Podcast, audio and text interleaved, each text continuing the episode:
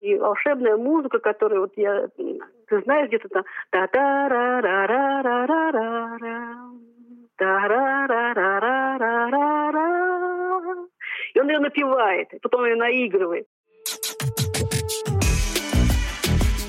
Всем привет! Это «Большая аудитория» — подкаст о людях, событиях и открытиях, связанных с главным научно-техническим музеем страны — Политехническим музеем. У микрофона Алиса Иваницкая, сценаристка Политехнического музея. В этом выпуске для меня он самый любимый. Мы услышим вас, дорогие посетители. В августе мы обратились к вам через наши соцсети.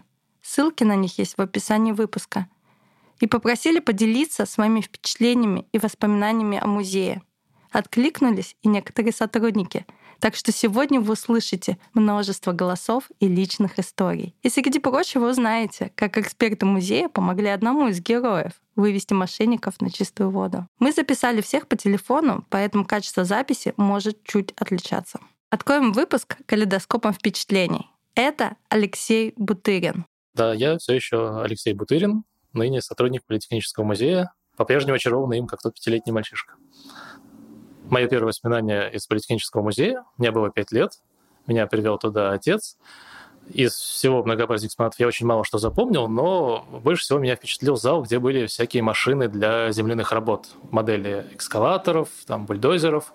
Я их разглядывал с огромным удовольствием, но больше всего, конечно, меня впечатлил э, самый большой, по-моему, шагающий экскаватор. Вот как сейчас помню, он занимал весь немаленький зал, у него такая была длинная оранжевая стрела. Я думал, вот это да, какая огромная машина, неужели вправду такие строят? Ну, я тогда еще и сам был, естественно, меньше, чем сейчас. Она мне казалась вообще циклопических размеров. Вот я со всех сторон, значит, его разглядывал. И вдруг в какой-то момент я увидел, что на этом экскаваторе, который я считал полноразмерным, реальным. На самом деле видна такая маленькая застекленная кабинка, а в ней стоят э, крошечной высоты, может быть, с ладонь или даже меньше, креселки для операторов.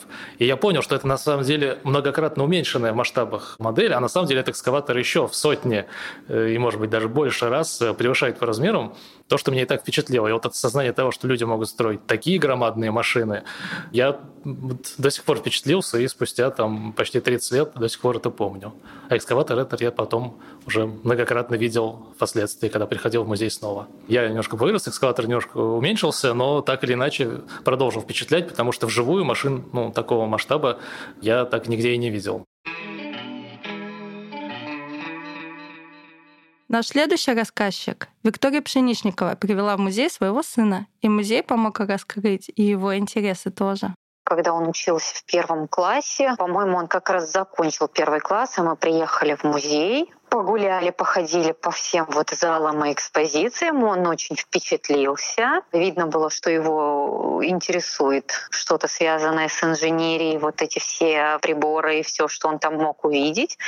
И когда мы уже выходили из музея, вот это то здание, да, которое на Лубянке, мы увидели, что там при музее какой-то, как секция, кружок, как это сказать, то есть что-то так, робота, робототехника, что-то вот в таком духе. То есть это было прям вот логическим таким завершением посещения музея. То есть ему уже сразу захотелось что-то самостоятельно тоже создать, сконструировать, то есть вот окунуться туда уже вот именно в эту деятельность. И мы прям тут же, не выходя из музея, попали на эти занятия.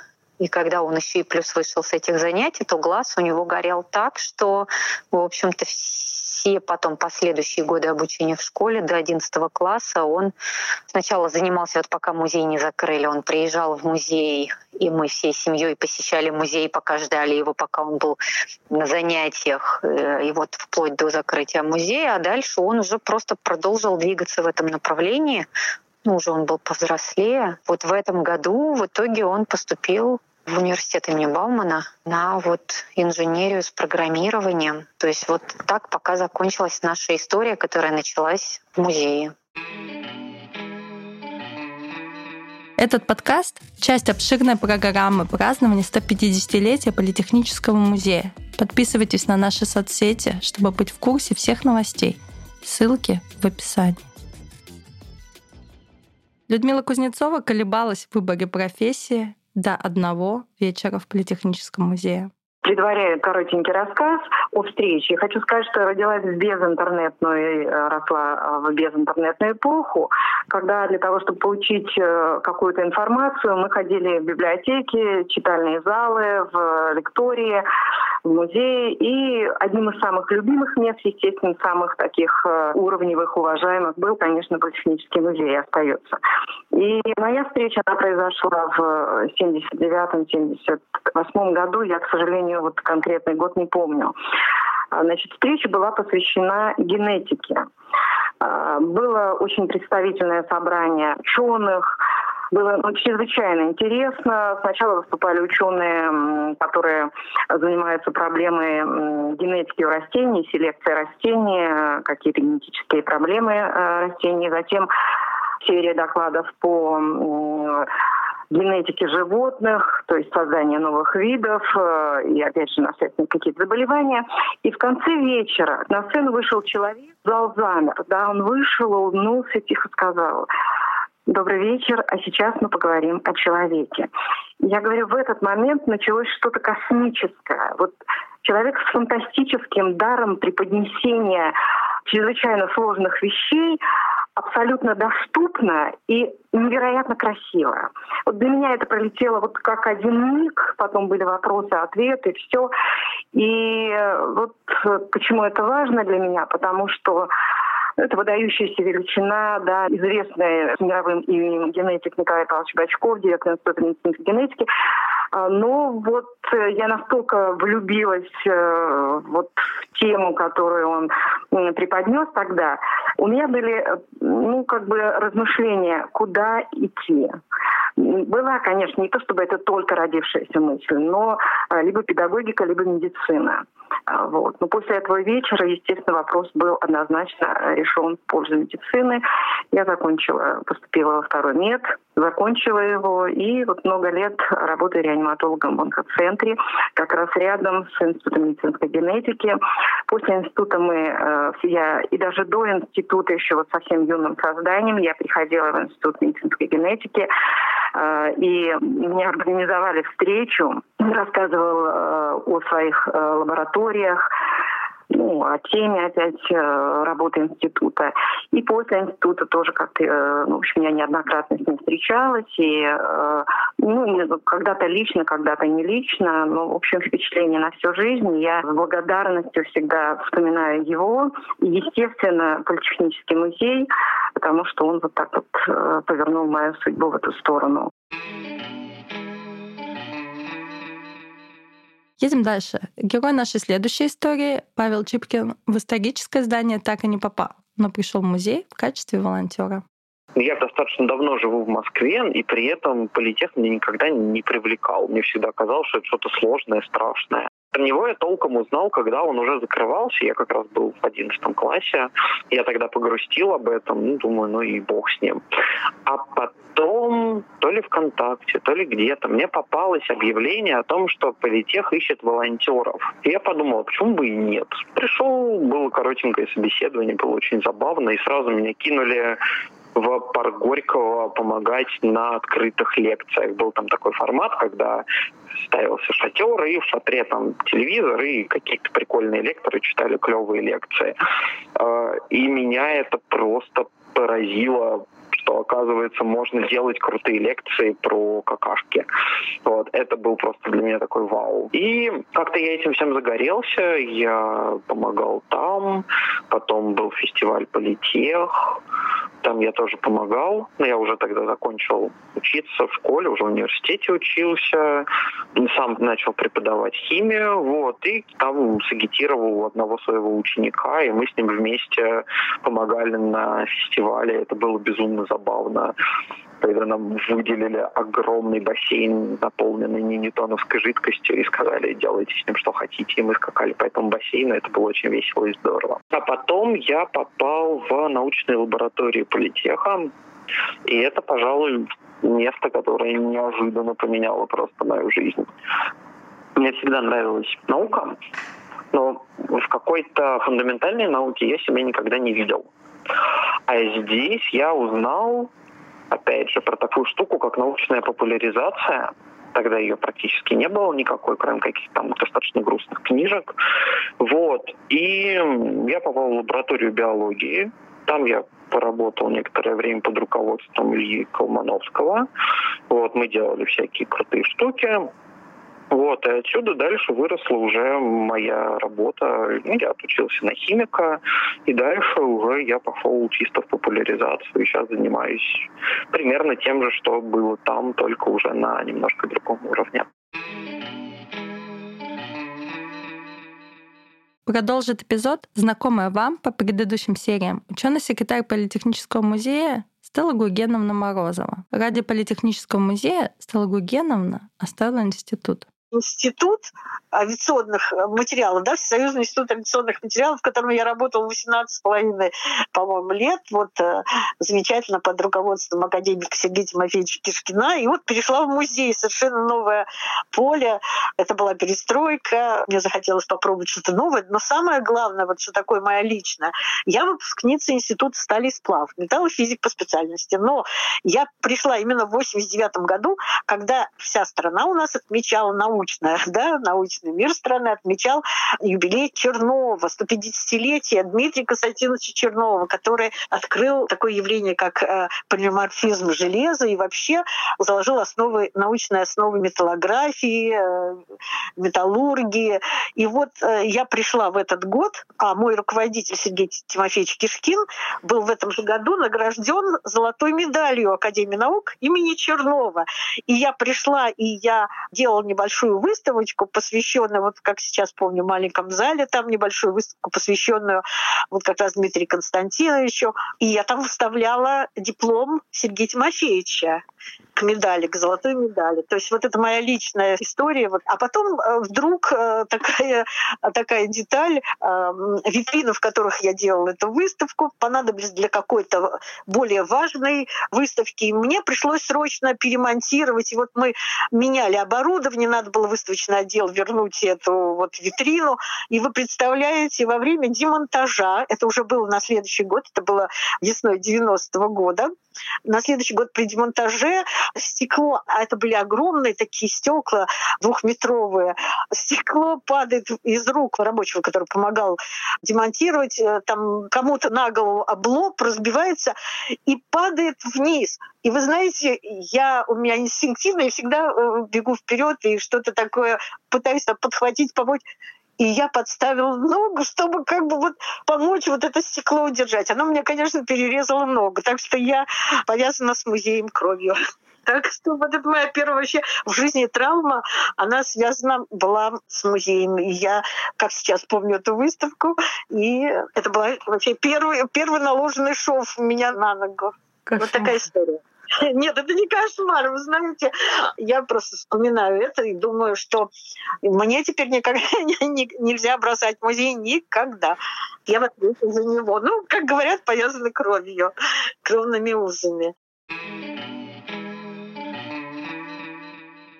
Когда мы говорим о переменах и о том, как впечатления, встречи, знакомства могут повлиять на жизнь человека, конечно, мы признаем, что перемены часто происходят плавно — и для многих героев встреча в Политехническом музее — лишь одно из звеньев в цепи событий. Лилия Кукушкина уже активно была вовлечена в работу с людьми с инвалидностью, когда узнала о программе «Разные люди. Новый музей». Всем привет, меня зовут э, Лилия Кукушкина. А, в данный момент работаю в Сбербанке подразделении «Особенный банк» для клиентов с инвалидностью. Политех имел самое прямое отношение. Вообще все началось с... У меня есть личная история. У меня лапеция — это облысение. Вот. И в какой-то момент э, в жизни я начала помогать ребятам с таким же диагнозом, с лапецией, адаптироваться к школе, помогать родителям работать с этим. Ну, в общем, начала как заниматься социальной деятельностью. Вот. И через какое-то время пришло понимание, что это все гораздо шире, и что нужно смотреть еще не только уже на какую-то моральную составляющую, но и плюс еще на доступность. И я случайно попала одну из лекций Елены Леонтьевой, это очень известный эксперт по доступной среде, и она мне порекомендовала послушать Веру Шенгелию. Вот, она наткнулась на целый цикл мероприятий на тот момент «Разные люди нового музея», который организовывала Вера Шенгелия. Я помню, что я очень долго ждала этой лекции. Там анонс был объявлен там где-то за 3-4 недели, мне кажется, на, на Фейсбуке. Катя Ненашева тогда собирала аудиторию, и тема лекции была про то, как культурные институции во всем мире работают с темой инвалидности, про репрезентацию людей с инвалидностью в музее. Ну и вообще как бы как раз там мы заходили вопросы и про доступность, и про все остальное. Просто как люди в музеях, как музеи международные работают именно с посетителями. Я помню, что лекция была где-то около, наверное, часа. Все было в онлайне, мы все, это была пандемия. От Веры исходило столько тепла. В музеях работают с доступностью, про то, как людей с инвалидностью изображали в различных музеях. То есть раньше это были какие-то истории про фриков, про изображение инвалидности скорее со стороны насмешки. Вера рассказывала про героизацию и про жертвенное отношение, то есть к людям с инвалидностью. Ну, в общем, для меня это было что-то совершенно потрясающее на тот момент, потому что я совершенно об этом не думала. Вот. И когда я ее услышала, прям очень загорелась этой темой, и поскольку у меня работа была связана с, ну, с архитектурой, с работой со школьниками, вот, я чисто случайно потом увидела, что есть вакансия в Политехническом музее менеджер по доступной среде, и она как раз предполагала именно те качества и те скиллы, которыми я обладала. Вот. Я думаю, что это социальная модель инвалидности, о которой Вера говорит в каждой своей лекции. Эта тема звучала и в той лекции, которую я слушала. Я потом полезла изучать очень много, прочитала зарубежных и наших материалов по этому поводу. Вот. И вот социальная модель инвалидности — это про то, когда все же думают, что люди с инвалидностью — это у них ограничения, и это они какие-то не такие, вот. А потом настоящим открытием для меня стало, что социальная модель инвалидности — это та, которая рассказывает, что на самом деле эта среда несовершенная. Среда должна учитывать возможности каждого человека. Среда должна подстраиваться и давать возможность людям независимо от их э, особенностей или возможностей реализовывать себя.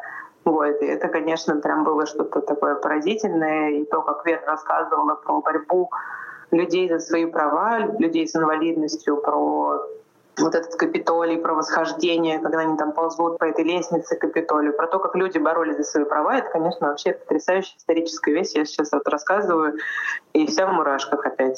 Ну, еще совет, конечно, по доступности.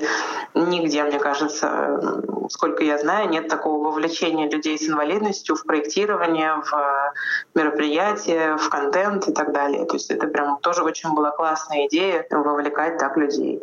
Ничего для нас без нас, все верно. И я считаю, что этого принципа должны присутствовать, ну, как бы придерживаться абсолютно все, независимо э, разрабатываем мы программу для детей или для родителей, или мы разрабатываем программу для людей старшего возраста, мы всегда должны абсолютно приглашать э, к исследованию, там, к проектированию, к дальше потом уже к тестированию людей с непосредственным опытом. Иначе зачем все это надо вообще?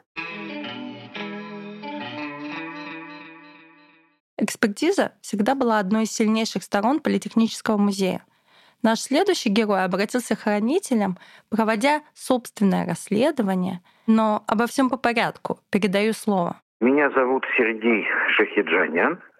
Я журналист, фотограф и преподаватель истории фотографий на кафедре фотожурналистики Московского государственного университета. Я, поскольку люблю фототехнику, и преподаю на факультете журналистики со своими, как шутит мой отец, автор программы «Соло» на клавиатуре и «Курить, чтобы бросить», моими дрессированными фотоаппаратами. То есть я приношу студенту фотоаппарат, он берет его в руки, смотрит видоискатель, и мне кажется, что он лучше понимает историю, чем если бы он об этом прочитал там полкниги. Он ощущает вес фотоаппарата, понимает, как им именно работали, и все как-то происходит быстрее.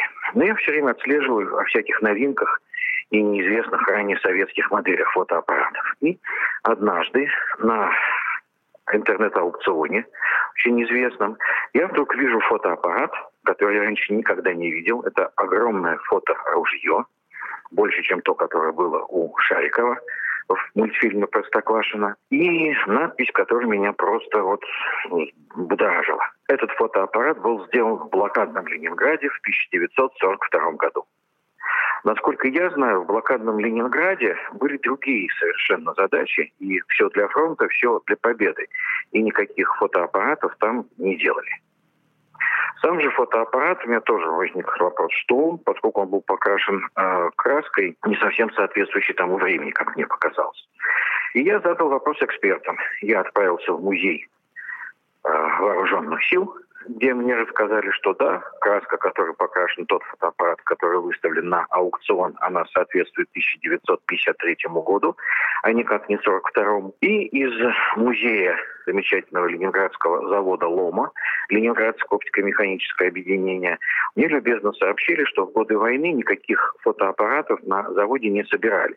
Производство было эвакуировано в Йошкар-Алу, а в самом блокадном осажденном городе, сопротивляющемся, делали только лишь ремонт оптических приборов и было налажено производство штыков. А никаких, естественно, фотоаппаратов, тем более фотоснайперов там не делали. Но чтобы окончательно в этом удостовериться, я обратился в Политехнический музей. И мне любезный специалист ответил, что да, вы знаете, у нас есть такое фоторужье со всеми документами и со всей его скажем так, родословной или модным словом провина. Я обратился в Политехнический музей как обычный, простой москвич и о чудо, через неделю я уже держал в руках то самое фоторужье, произведенное в 1947 году, покрашенное правильной краской с абсолютно чистыми документами, которые передал Ленинградское оптико-механическое объединение в Политехнический музей в 60-х годах в качестве музейного экспоната на вечное хранение. И, конечно, дельцы, которые пытались спекулировать на светлой памяти нашего народа о войне, были разоблачены. Фотоаппарат этот э, никто не купил после моей заметки о том, что это не вещь 42 -го года. Дело в том, что мой отец блокадник и всю войну прожил в блокаде. Это чудо, что он выжил. Как бабушка сумела сохранить ему жизнь, до сих пор для меня загадка. И память о войне для меня ну, священна, скажем так. И все, кто на ней пытается как-то спекулировать, я их хочу всегда разоблачить и поставить на место, если можно так сказать. Поэтому благодаря работникам Политехнического музея правда восторжествовала, а, а сам фотоаппарат действительно был уникальным, это действительно техническое достижение, но сделанное уже после войны. И очень хорошо, что в Политехническом музее все это хранится, и любой человек может все это посмотреть. В музее можно узнать новое не только о предметах или явлениях, но вообще-то и о людях, с которыми вы приходите на события. Следующая история про то, как новые поводы для беседы и ситуации помогли людям иначе взглянуть на близких. Да, меня зовут э, Ксения. Я уже была просто несколько раз на лекциях в интеллектуальной среде. И ну, мне казалось, что это очень прикольно, но у меня каждый раз э, возникал вопрос э, того, чтобы найти себе какую-то компанию. То есть я периодически то ходила одна, то с мужем. И тут э, у меня оказалось два билета как раз вот на эту лекцию про Китай.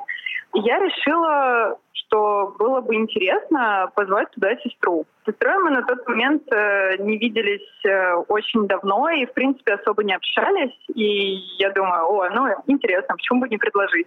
Я ей предложила, и она такая, о, здорово, давай, да, пойдем. Спросила меня, сколько это стоит. Я говорю, это бесплатно скинула ей ссылку на телеграм-канал. Она такая, ой, как здорово, да, пойдем. И в итоге мы пошли с ней вместе послушали лекцию. Оказалось, что она вообще очень такой большой поклонник Китая. Ей было очень интересно, потому что я, собственно, немножко переживала. Думаю, вдруг ей там что-то не понравится. Там тема еще такая бюрократия духовной жизни в Китае. Ну, как она вообще к этому отнесется. Но мы потом очень классно с ней, когда шли до метро, но я ей рассказала вообще, в принципе, про этот проект. И она сказала, что ей очень понравилось. И, по-моему, даже мы ей задали какой-то вопрос. Она там делала какие-то фотографии, что-то все записывала. Так что, да, это было прям очень здорово. Но дело в том, что я последний раз ее видела где-то, когда ей было лет, наверное, не знаю, 11. Вот. А тут, получается, мы встретились, она уже, ну, такой сформировавшийся человек, да, у которого есть свои интересы, который разбирается в культуре Китая, что для меня было открытием. И, ну, действительно, я прям посмотрела на нее другими глазами. Я увидела в ней действительно взрослого человека, с которым можно на одном взрослом уровне обсудить какие-то вот такие серьезные темы. И, ну, для меня это прям было удивление. Знаете, это вот когда ну, наверное, только вот в таких случаях, когда ты не видел человека лет 10, ты его встречаешь, и он вроде все такое же, но уже понабрался опыта, разных знаний, и тебе прям с ним действительно интересно. Это очень здорово. Теперь у нас есть, в принципе, возможность и повод. И, в принципе, у меня даже с каждым из э, моих знакомых есть э, повод, где мы можем встретиться и собраться.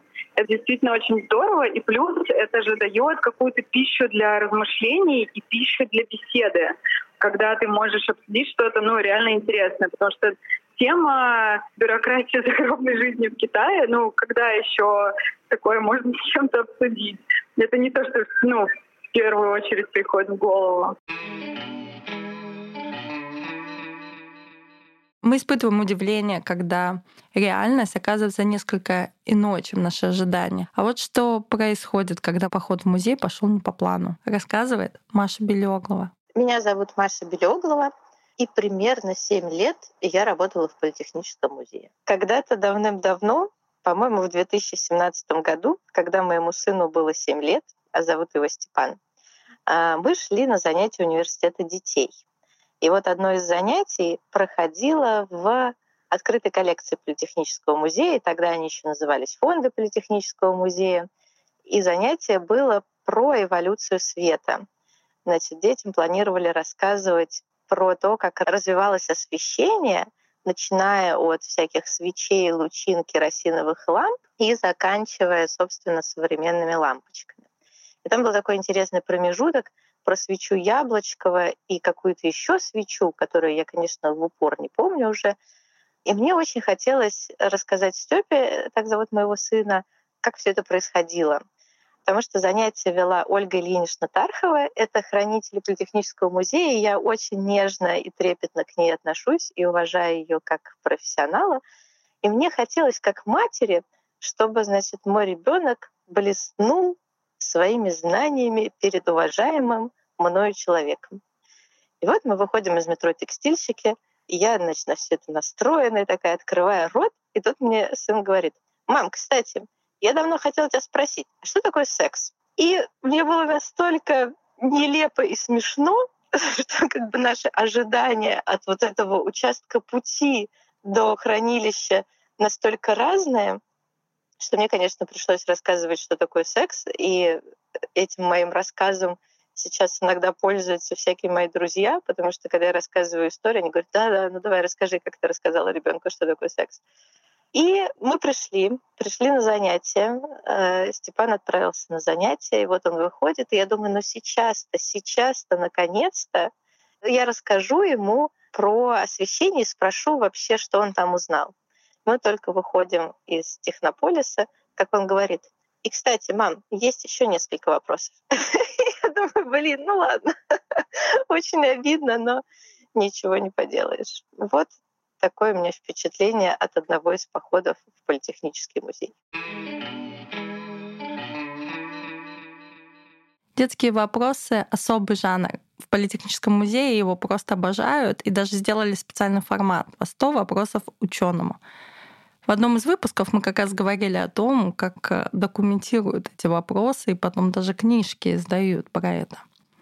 Наша следующая рассказчица Ирина Балыкина привела своего сына Владислава Прошкина на одно из таких событий. Мы как раз и начали посещать мероприятия Политехнического музея а, со 100 вопросов ученых из бранчев с ученых.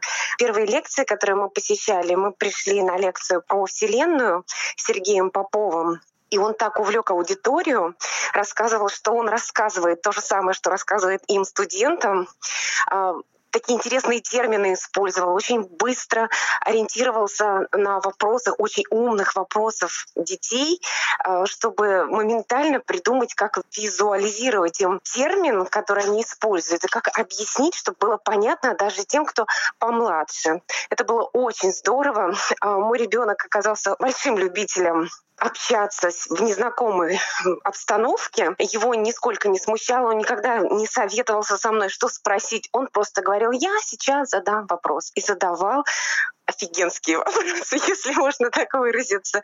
Э, было очень здорово. Например, какие? Э, нас, предположим, не могу сказать, это мой ребенок задавал или не мой, или там просто была очень интеллектуальная среда для детей. Например, э, как, что случится, если одна черная дыра поглотит другую? И тогда Сергей говорил так. Ну вы представьте два больших мыльных пузыря. Один чуть-чуть побольше, другой чуть-чуть поменьше. И если они соединятся, в один большой пузырь, то кто кого поглотил? То есть мы тогда не говорим, что какая-то черная дыра поглотила другую, мы говорим о слиянии этих черных дыр. Вот, например, вот так это выглядело.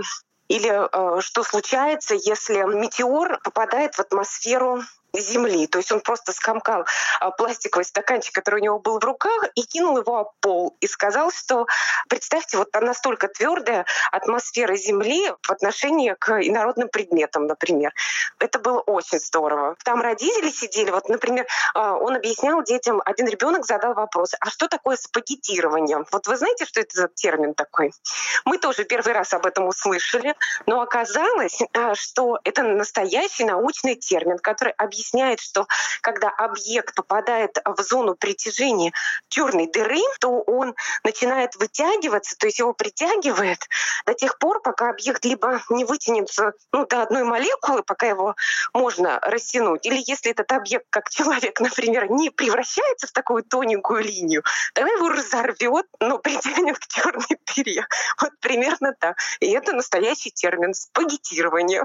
Мы ходили еще на другие, вот, например, про, не знаю, как правильно называется, но это было про изменение внешнего вида автомобилей, и как сейчас Яндекс старается сделать автопилоты для такси, для машин. И там тоже очень интересно рассказывали про то, какие технологии используются. И моему ребенку очень нравится, что он знает про современную науку. То есть какие идут направления в современной науке. И вот как бы прикоснуться, что ли, к этому. То есть мне кажется, что он хочет быть частью научного прогресса. Просто он еще не знает, в какую область пойдет. Но инженерное дело ему тоже очень нравится. Поэтому, когда он смотрел, и он вообще не любит рисовать, но он у меня активно рисовал на всех этих занятиях какие-то макеты, какие-то идеи, как будет выглядеть, как будет выглядеть э, процесс перемещения в будущем, автомобили будущего. Это очень классно. Возможно, так просто организовано сделано, что детей это вовлекает, так как им дают возможность э, высказаться, не стесняясь, так как никто их не знает в этой среде. Они ни с кем не знакомы из соседей по залу. И они просто раскопрящаются и говорят все, что им приходит в голову, и оказывается, им приходит в голову офигенские вещи. Политехнический музей – площадка для творческого самовыражения не только детей, но и взрослых. Передаю слово специалисту детского департамента Наталье Шакировой. Осенью 2007 года в научно-учебной лаборатории химия Политехнического музея всю каникулярную неделю по несколько раз в день традиционно проходил спектакль «Химические новости» из дома Дмитрия Ивановича Менделеева. Это была театрализованная лекция-демонстрация по химии для широкой аудитории. В этих мероприятиях принимали участие все научные сотрудники лаборатории. Каждый играл какой-нибудь химический элемент. Я с коллегой Александрой Немкевич, самые молодые на тот момент актеры научного театра, были соответственно серебром и водородом. Ну и характеры, образы, опыты, которые мы демонстрировали, у нас были соответствующие. Так вот, под конец недели мы с Сашей договорились устроить зеленый спектакль и специально выучили роли друг друга. Зрители, конечно, ничего не заметили, но нужно было видеть лица наших коллег, когда уже во время спектакля в определенный момент из соседнего помещения в образе водорода выскочила не Сашка, а я. Не успели коллеги прийти в себя, выплывает Саша, также в непривычном для всех образе серебра. Эмоционально это был, пожалуй, самый лучший спектакль. Попытки скрестить театр и научную лекцию предпринимались в Политехническом музее не раз. Ксения Яснова — стала свидетелем одного из таких событий в рамках политеатра. Меня зовут Ксения Яснова. Я большой любитель театра и хороших встреч. одно из таких последних сильных впечатлений буквально перед закрытием Политехнического музея, это было образование там политеатра, который вот Эдуард Байков затевал. Это примерно 12-й год, 11-12 год. Тогда сначала он значит, организовал театр «Практика», потом в «Практике» он устроил целую серию показов э, на тему «Человек.док», где рассказывали о себе разные люди, такие или о людях, то есть, например, Федор Степанов рассказывал об Александре Гельмане. Такой документальный театр, да, то есть э, вроде лекция, вроде встреча, но на самом деле это, конечно, спектакль, что любой монолог — это уже моноспектакль. И вот один из последних спектаклей, который значит, прошел, по-моему, в Политехе, в Политеатре, театре. Это вот была встреча с композитором Владимиром Мартыновым, одна из последних, перед закрытием Политехнического музея вот на эту долгую реконструкцию.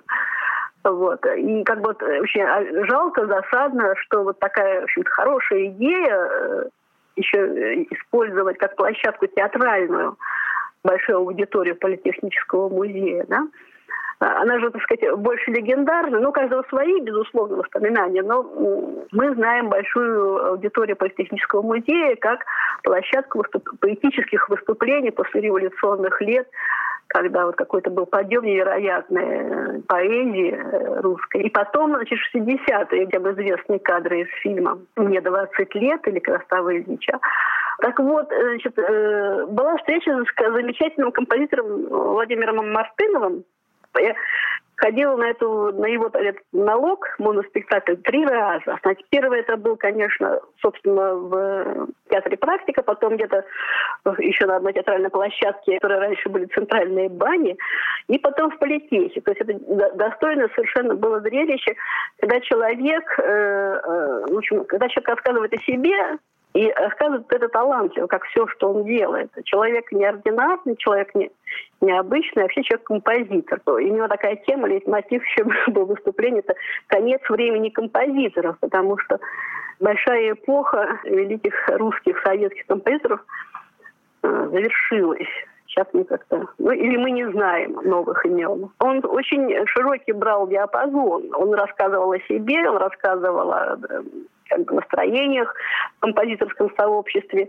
И вот этот рассказ о себе, он там был инструмент открыт, он что-то исполнял. И на самом деле впечатление одно из сильнейших вот от простого, казалось бы, рассказа. Ну, как бы там было все правильно, и форма, и содержание, и такое, значит, прям заив дыхание слушали. Молодые люди, главное, ходили туда на такие встречи.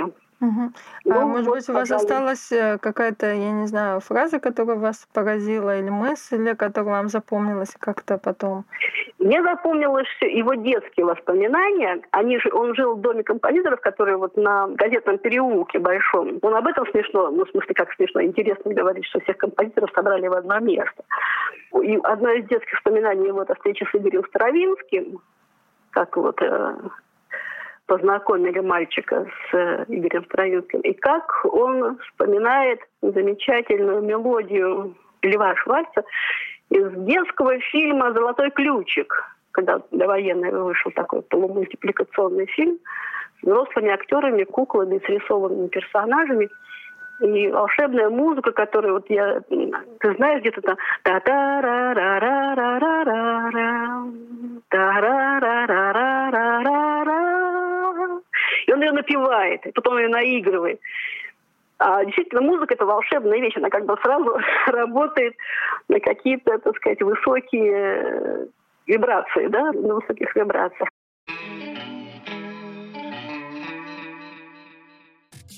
Если вам понравился подкаст, порекомендуйте его друзьям, поставьте нам оценку, оставьте отзыв на платформе, где вы его слушаете. Это поможет большему числу людей узнать о нас.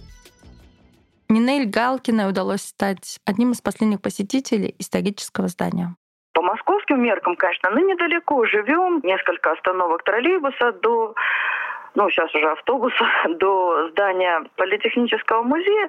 И хочу сказать, что раньше он был, ну, конечно, интересен сам по себе, и здание, и экспонаты. Но была такая проблема немножко, что это был такой музей, ну, как сказать, музей пыльных вещей. Ну, в переносном смысле, конечно. То есть экспонаты были интересные, но сама атмосфера такая немного скучная. Лекционная и другая, как бы выступательная жизнь музея, это, мне кажется, едва ли не главное лицо было до закрытия музея.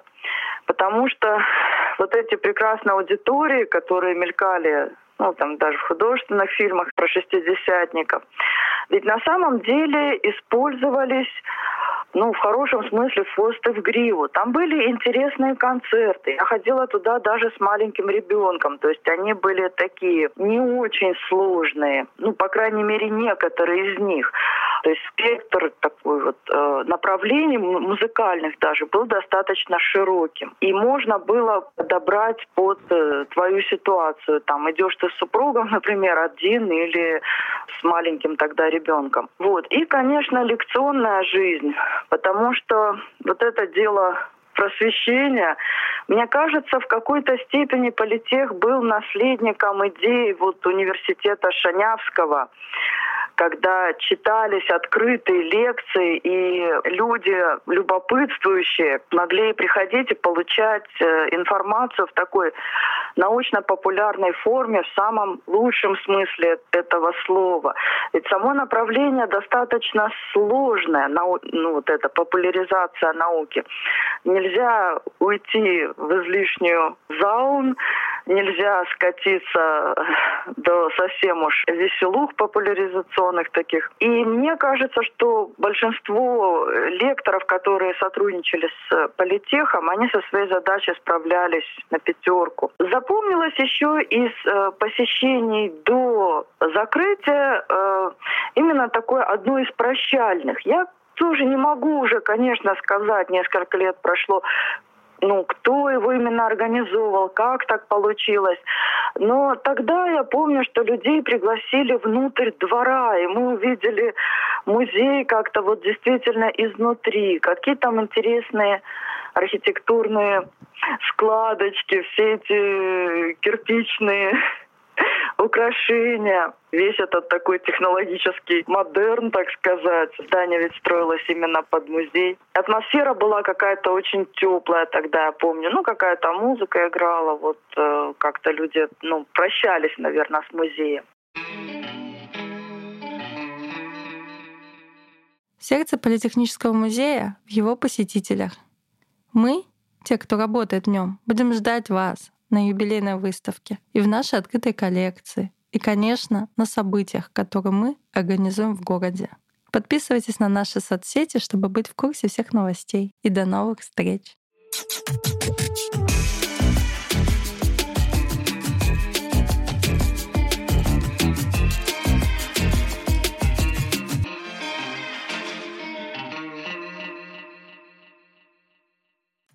Истории рассказывали Евгений Алферов, Ирина Балыкина, Маша Белеоглова, Алексей Бутырин, Нинель Галкина, Людмила Кузнецова, Лилия Кукушкина, Ксения Малинина, Стелла Морозова, Виктория Пшеничникова, Павел Чипкин, Наталья Шакирова, Сергей Шахиджанян, Ксения и снова. Над подкастом работали Татьяна Бежинар, Research, Борис Долгин, Стелла Морозова, экспертиза, Мария Белых, менеджер проекта, Алиса Иваницкая, продюсирование и интервью, Константин Фурсов, интервью.